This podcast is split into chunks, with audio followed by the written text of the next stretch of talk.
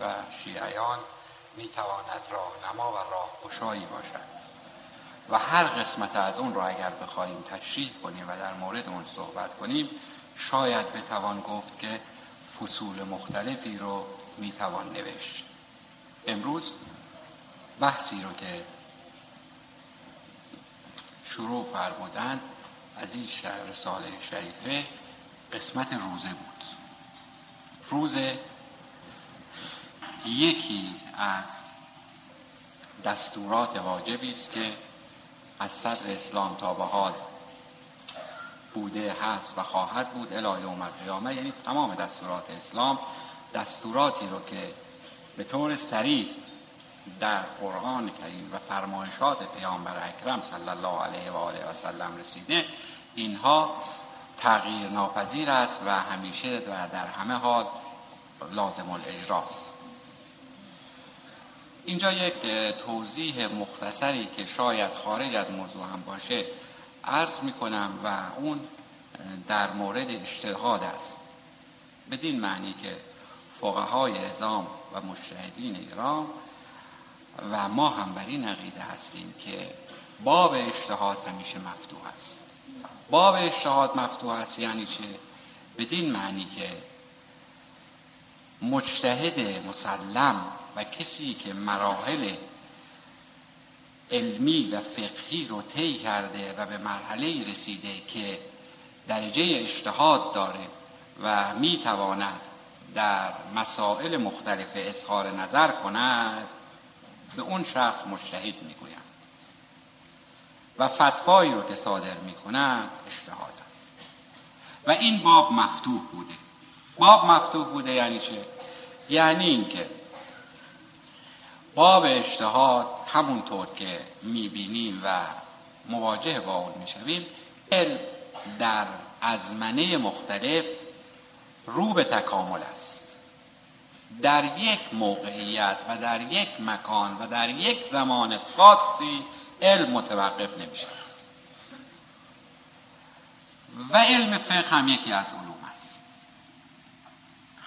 علوم فقهی بنا به همین استدلال کلی که جزئی از کل هست یعنی علم فقه جزئی از علوم است. علوم کل قرار می‌گیرد و علم فقه جزئی از کل. همونطور که بقیه علوم رو به تکامل هست علم فقه هم به همین ترتیب رو به تکامل. و در اثر تکاملی که می کند مجتهدین ایران و علمای ازام در اثر این تکامل ممکن است که کنند و در بعضی مواقع احتمالا و امکانا فتوای قبلی لغو و بعد این امکان هم وجود دارد که در بین دو نفر از فقها در مورد فتوایی که صادر می‌کنند در مورد یک موضوع اختلاف نظر باشه. این هم اشکال نداره به همین دلیل هست که ما شیعیان معتقد هستیم که هر یک از شیعیان بایستی مقلد یکی از علمای ازام باشند و تقلید تنها بر مشتهد حرام است. تنها کسی که نبایستی تقلید کند مشتهد است. چون او خودش به مرحله رسیده است که می‌تواند به قول معروف سفید را از سیاه تشخیص بدهد و می‌تواند که اعلام نظر بکند که چه مطلبی حرام چه مطلبی حلال است. تنها به مشتهد است که تقلید حرام است. ولی به بقیه مسلمین و شیعیان واجب است که از یکی از علمای صاحب نظر و صاحب اشتهاد تقلید کنند. و همونطور که از کردم باب اشتهاد مفتوح است. و ساده تر اون این که در اشتهاد باز است. یعنی هر آن هر لحظه ممکن است که فتوای جدیدی در مورد مسئله صادر میشه از طرف آقایون علما. کما اینکه حضرت آقای سلطان علی شاه حضرت آقای سلطان علی شاه شهید جد جناب آقای سلطانی که الان اینجا تشریف فرما هستند و جد اهلای بنده که از علما و مجتهدین مسلم زمان خودشون بودند که مرحوم میرزای شیرازی وقتی که در عطبات عالیات ادهی از اهالی گناباد به ایشون مراجعه می کنند و در پاره از مسائل از ایشون سوالاتی می کنند مرحوم میرزا میگه و می‌پرسند که شما از کجا آمدید؟ وقتی که میشنوند که اینها از گناباد آمدند در جواب می‌گویند که وقتی که آقای سلطان علی شاه یا به قولشون حاج ملا سلطان در اونجا هستند شما دلیلی نداشت که راه طویلی رو بپیمایید و پیش من بیایید. ایشون نظرشون نظر فقهیشون نظر مسلم است و فتوای ایشون فتوای مسلم و لازم الاجراست و با وجود اینکه بزرگان ما اکثریت غریبه به اتفاقشون مراحل رو مراحل علم ظاهری رو طی کرده بودند که یکی از اونها همونطور که عرض کردم مرحوم آقای شهید که والد بزرگوار خودم حضرت آقای رضا علی شاه الله مقام شریف کتابی رو مرحوم فرمودند به نام نابغه علم و عرفان در قرن چهاردهم منظورشون مرحوم آقای شریف عرض بنده این است که ایشون فتوایی رو سا چند فتوا ایشون صادر کردن از تعداد انگشتان دست بیشتر نباشه و مسلما کمتر هم هست. یکی از حرمت کشیدن تریاک است. با ادله قوی یعنی وقتی عرض می‌کنم ادله قوی ادله قوی فقهی. که این ادله بعد توسط بعضی از علما که خود بنده این رو دیدم در جواب مرحوم آقای شهید وقتی مرحوم میفرمایند که من در این مورد فتوا به حرمت کشیدن تریاک دادم نظر است مستابالی چیست؟ در جواب همون عالم بزرگوار مرحوم میفرمایند که حرام است حرام است حرام است. این در مورد اجتهاد که باب اجتهاد همیشه مفتوح است. و اما در مورد مسائل فقری مسائل فقری برخلاف مسائل فقهی بابش مفتوح نیست. یعنی اونچه که بزرگان ما یدن به ید و صدرن به صد یعنی سینه به سینه گفتن همان است و غیر از اون نیست و دخل و تصرفی در اون نمی شود کرد. یعنی اونچه که از, از بزرگان ما به ارث به ما رسیده همان است و غیر از آن نیست. این رو به طور معترضه از نظر اطلاع عرض کردم که این دو مطلب رو آقایون در مورد عرفا و فقها بدانند. و اینها ید واحده هستند. یعنی فقهای واقعی و عرفای واقعی هیچگاه و در هیچ زمان با هم اختلاف نداشتند. همیشه و در همه حال ید واحده بودند کما اینکه حضرت امام بنیانگذار جمهوری اسلامی علی الله مقام و شریف از عرفای به نام بودند و در تمام سخنرانی های خودشون یک جنبه عرفانی رو در نظر می گرفتن و یا یک بحث عرفانی رو شروع می کردن و ادامه می دادند و به اون ختم می کردن و در یکی از تفاسیری که فرمودند که حدس می‌زنم البته دقیقا خاطرم نیست ولی حدس می‌زنم که تفسیر سوره هم بود در اون تفسیر که میفرمودند به یکی دو تفسیر اشاره فرمودند و به عنوان معخذ یعنی استفاده از اون کردن و سخنرانی فرمودن تفسیر مرحوم آقای شهید رو اسم برن تفسیر بیان ساده که از نوادر تاریخ و اما در مورد روزه که بحث شد این مقدمات رو عرض کردن که به اصل مطلب برسیم. ما موظف به این هستیم مخصوصا فقرا. و این رو من به عنوان یک برادر کوچکتر تمنا و استدعا می کنم که تقاضای این برادر کوچک خود ازانه از شما می‌کنه بپذیرید. و مسلم بدانید که اون چرا که عرض می‌کنم خیر و صلاح همه ماست.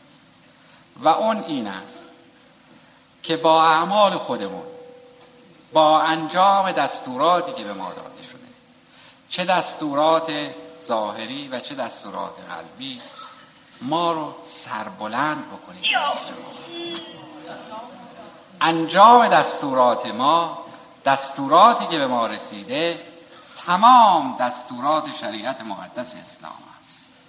به انزمام اون دستورات قدیه اگر ما اینها رو انجام بدیم علاوه بر این که موجب سرفکندگی نمی‌شویم خودمون سربلند میشیم و به اون مقام و به اون مرتبه و به اون جایی که انتظارش رو داریم می‌رسیم. اگر ما بخواهیم به محبوب و معبود واقعی خودمون نزدیک بشویم طبعا اون چرا که او وسیله رسول خودش پیامبر اکرم صلی الله علیه و آله و سلم و ائمه اطهار علیهم السلام و نواب آنها به ما داده شده باید انجام که یکی از آنها روزه است. روزه دارای شرایط خاص است که من در اینجا به علت زیغ وقت نمی‌توانم شرایط روزه و انجام اون رو به تفصیل خدمتون عرض کنم. و برای اون البته من مطمئن هستم که همه حاضرین در مجلس اطلاع کافی در مورد تمام اعمال شریعت مقدس اسلام دارند و تردیدی در این نیست و این انتظاری است که از ما میره که اگر سوالی از ما بکنند ما بتوانیم جواب آن رو و یکی از اینها یکی از واجباتی که در شریعت مقدس اسلام آمده روزه است.